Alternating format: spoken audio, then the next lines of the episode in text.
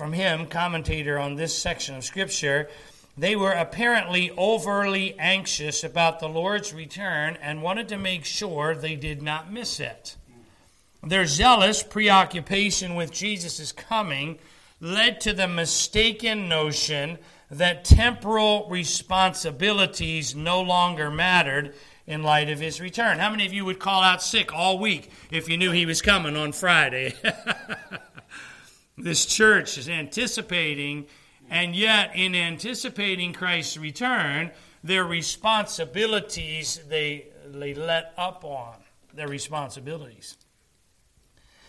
Thus, Paul had to give them some substantial instruction to correct their misunderstanding and unhealthy responses to the promise of the imminent return of the Lord Jesus. Now, we're going to look at four verses, and I want to take the truth in these verses and I want to summarize them all under one category, which is the title of our message tonight, and that is this Keep pressing on.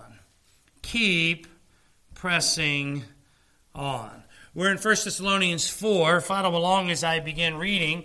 In verse number 9, we'll look at some practical suggestions that he makes to this church. Verse number 9 But as touching brotherly love, ye need not that I write unto you, for ye yourselves are taught of God to love one another. And indeed ye do it toward all the brethren which are in all Macedonia. But we beseech you, brethren, that ye increase more and more. Verse 11 and that ye study to be quiet, and to do your own business, and to work with your own hands as we commanded you, that ye may walk honestly toward them that are without, and that ye may have lack of nothing. We're going to look at four practical suggestions under the theme Keep Pressing On. Lord, we ask tonight that you would do what only you can do open truth to our minds and hearts. Lord, I ask that you would speak to us. I ask, Lord, that you would help us as you speak to respond, to say yes to you. Lord, we're thankful that you're coming again. But Lord, until the day we see you face to face, would we press on in doing that which you've called us to do? And Lord, we'll thank you for what you do here in our midst here tonight. And then, Lord, would you meet with us in a special way as we thank you and praise you for what you did for us on Calvary's cross. In Jesus' name. Amen. Keep pressing on. Number one, by growing in love. By growing in love. But as touching brotherly love, he says, You don't need that I write unto you because you have been taught to love one another. And indeed you do it, but he says this, but increase more and more. Obviously, the word for love used here is the highest form of love, agape love, which is an act of the will to choose to give of yourself without expecting anything in return.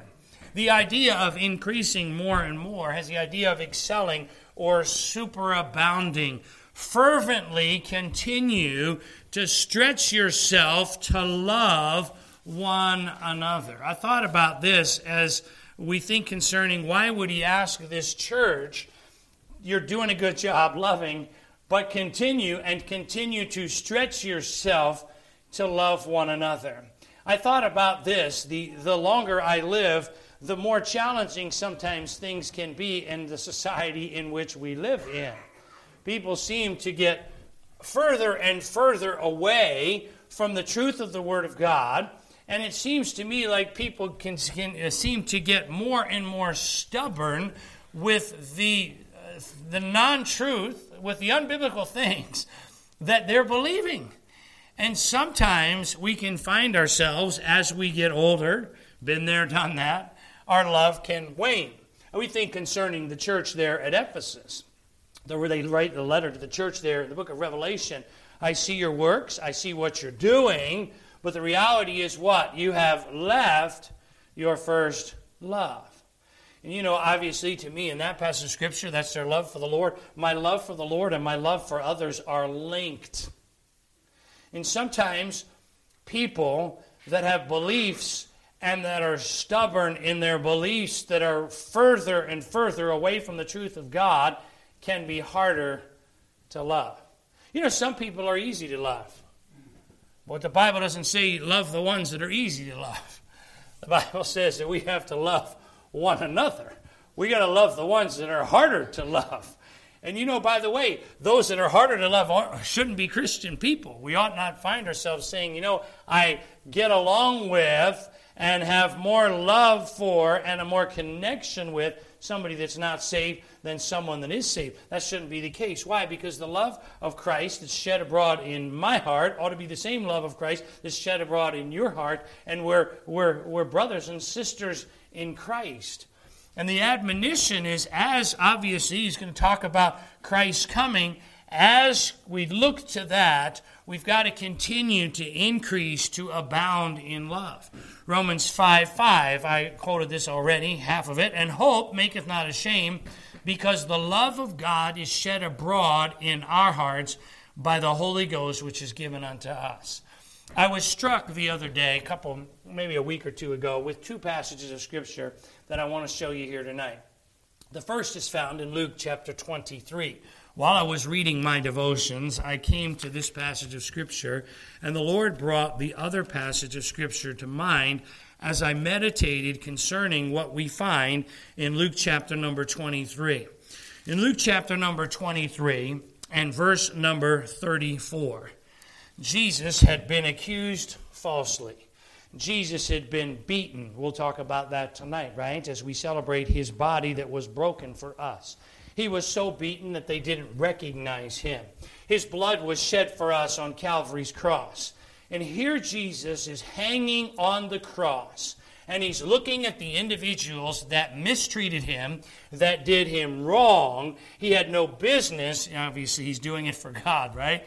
He didn't, he didn't do anything wrong to deserve being on the cross. He's innocent. The Bible says that Jesus says in verse number 34 Father, forgive them, for they know not what they do. I thought concerning the love of the Lord Jesus. For God so loved the world that he gave his only begotten Son. It's easy to love somebody that loves us back. It's easier to love somebody that is kind of neutral. But the hardest people to love sometimes are the people that are our enemies, the people that mistreat us, the people that do us wrong. And Jesus on the cross says, Father, forgive them, for they know not what they do.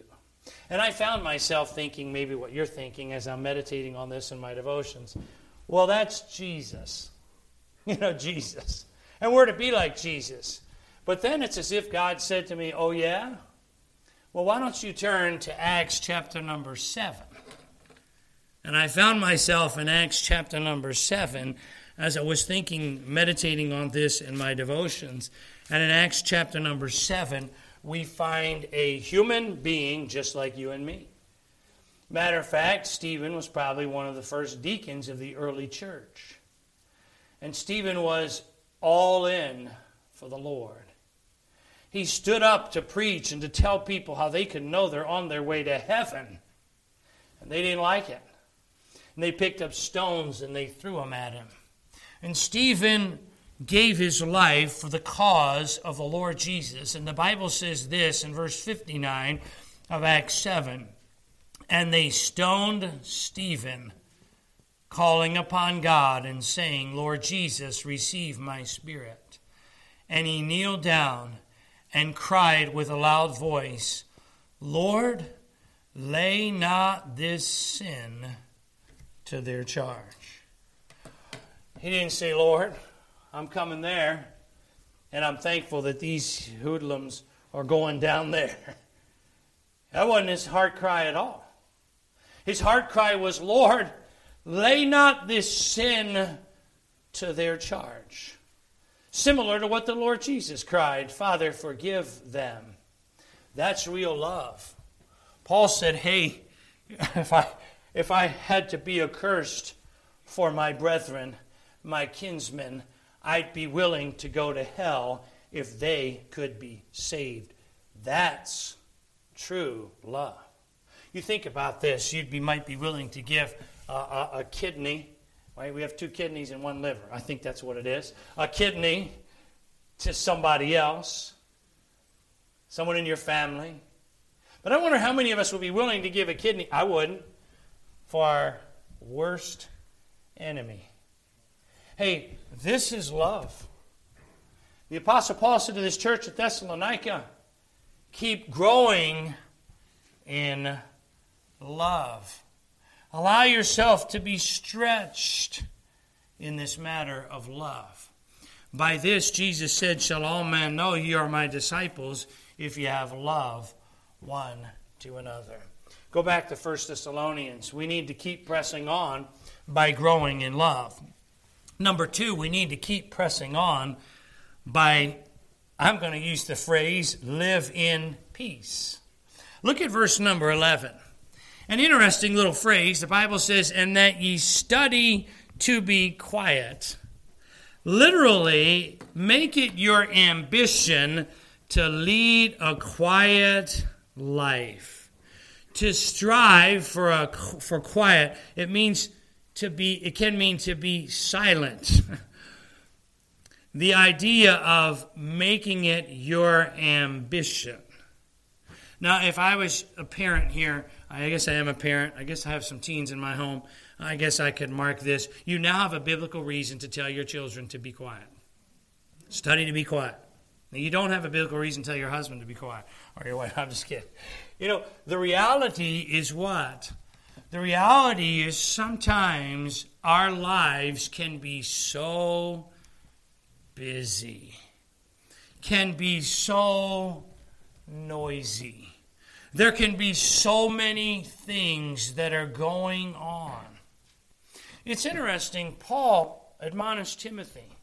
I exhort, therefore, that first of all, 1 Timothy chapter 2, supplications, prayers, intercessions, and giving of thanks be made for all men, for kings, and for all that are in authority, that we may lead a quiet and peaceable life in all godliness and honesty. I, I think one of the devil's goals is to try to keep us so busy and our minds so moving. You know, it's probably more challenging for women. Women's minds just they can I mean they can move. I mean they can like I mean you women can can think about 16 things, you know. My wife will come in sometimes she'll ask me a question. Well, I am still processing question number 1. And she's at question number 7. I have to say, well, hold, hold on just a second. I was still trying to figure out how to answer this first question. You know, whether your mind runs 100 miles an hour or 50 miles an hour, there's a, there is something about being still and know that He is God.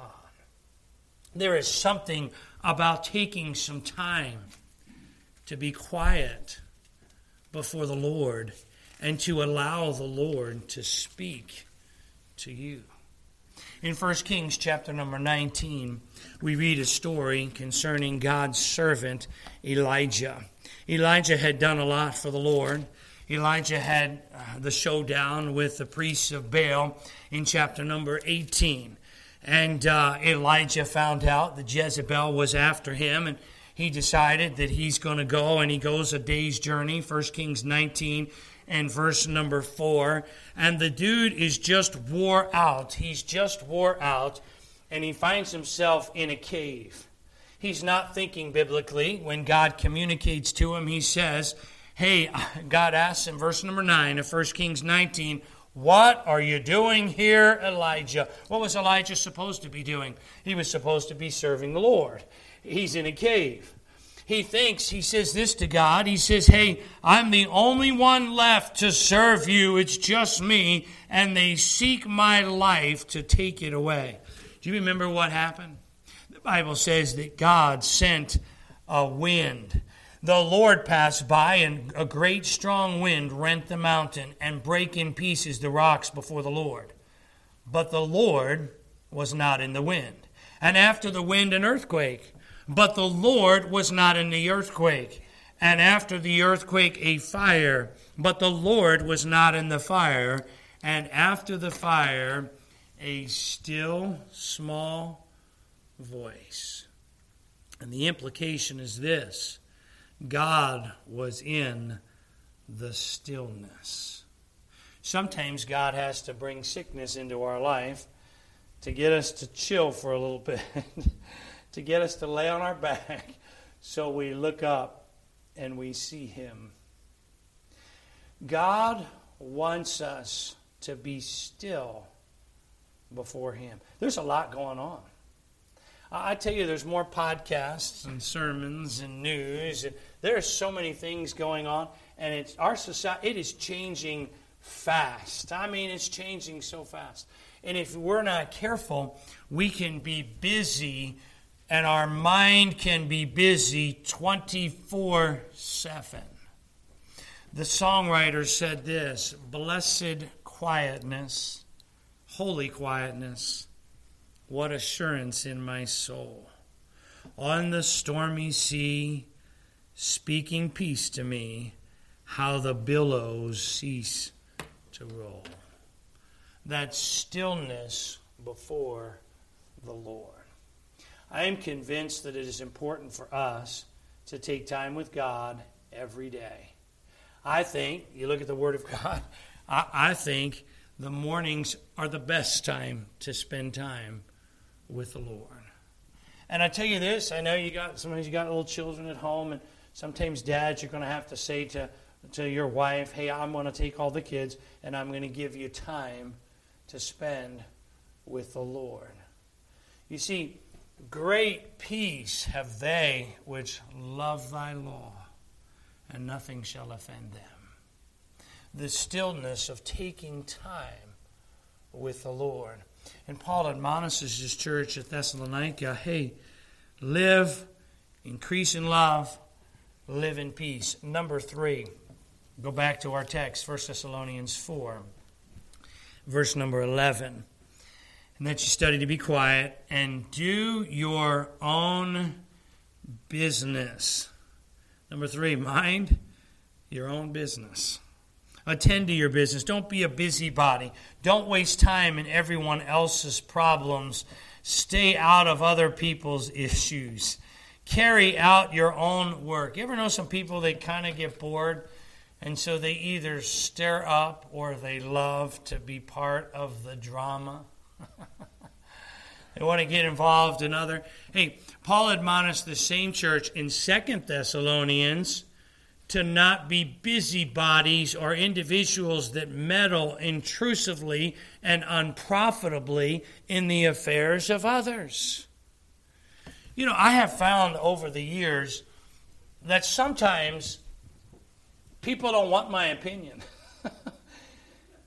and I'll be honest with you, sometimes people don't want your opinion. And you know, there are some people, how many of you know people have an opinion on, on everything? I mean, they have an opinion on everything, right? Listen, if somebody wants your opinion, they're going to ask for your opinion. And I have found that maybe I should just zip it up, right? Unless, of course, they're going to kill somebody. You know, then you better call the police or something, right? Uh, look, if somebody's in, in sin and they're doing wrong, and they say to you, hey, don't tell anybody, but I'm doing time out, time out. I have a higher call. My higher call is to God. I'm your friend and I love you, but my higher call, I'd rather not know. I sometimes have stopped people. Hold on just a second. You do know that certain issues I can't keep just between you and me. You know, the reality is if somebody's stealing or somebody, hey, we have to say, hey, we got to deal with this. But I'm not talking about that issues.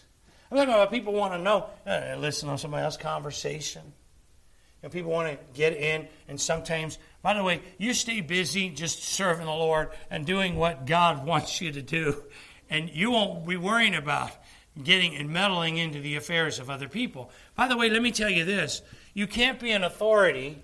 You can't be an authority on somebody's issues if you don't know all the issues. Now, I'll be honest with you. There's nobody here, and, it was some time ago. And so don't try to go, oh, you know, it always bothers me when church member A gives church member B advice, and church member B follows church member A's advice, and church member A has no clue what I know. You see, we're very quick to say, hey, uh, let me tell you what I do when I don't have the whole story. And sometimes, of course, as a pastor, you can't share the whole story. You can't share what you know. And you have to just say, oh, well, the Lord will just. I tell you what's really hard for a pastor. I'm tell you this what's really hard for a pastor. I don't have all the answers. I do not. I tell people this if I don't have the answer, I'll find someone that does. Okay? I don't have all the answers. But having been in the ministry for 30, how many years? 32 something years, you see people driving their car.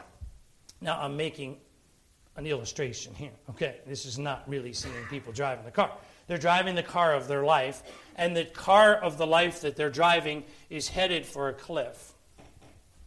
And you want to say, hey, hello? I don't think I'd go this way. You know, think about this. Why is it that a medical doctor can say to you, you come in the office, and they can say to you, you have three months to live, barring a miracle from God? You see, because the doctor has been practicing medicine for all those years, and his experience in working and seeing, he makes an educated assessment. And by the way, many times they're correct. You have three months to live based on this condition. You know, a pastor, having seen individuals and people, sometimes people's cars are headed to destruction.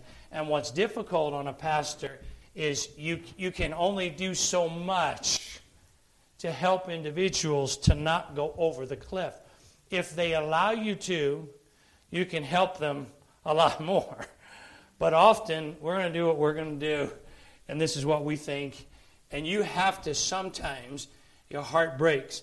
I think of Samuel who mourned for Saul all night because Saul wouldn't change his ways. And sometimes you have to allow individuals to make mistakes because they're not willing to find help. Do you know none of us are perfect? Do you know we all have problems? We all do. If you have kids here today, I have kids too. Human being kids that sometimes, many times, did wrong. And I did wrong too. And I had to say to my kids at times, hey, I'm sorry. Do you know what keeps all of us from getting the help that we need? Pride. Pride. now, I don't know why I'm talking about this, because this isn't any of the notes. So this must be something the Lord is just saying, hey, talk about this. Oh, we're talking about being busybody, getting into other people's. I'm going to summarize a story for you. I'm going to take you there. I'm going to summarize because I have one other thought before we go to Lord's Supper. In John chapter 21, do you remember the story? Jesus restores Peter, and he says to Peter, Do you love me? Brother Shaw preached on Do you love me? And Jesus tells Peter, Peter, basically, I'm going to just cut to the chase here. You're going to die and you're going to be martyred, pal. Do you remember what Peter says?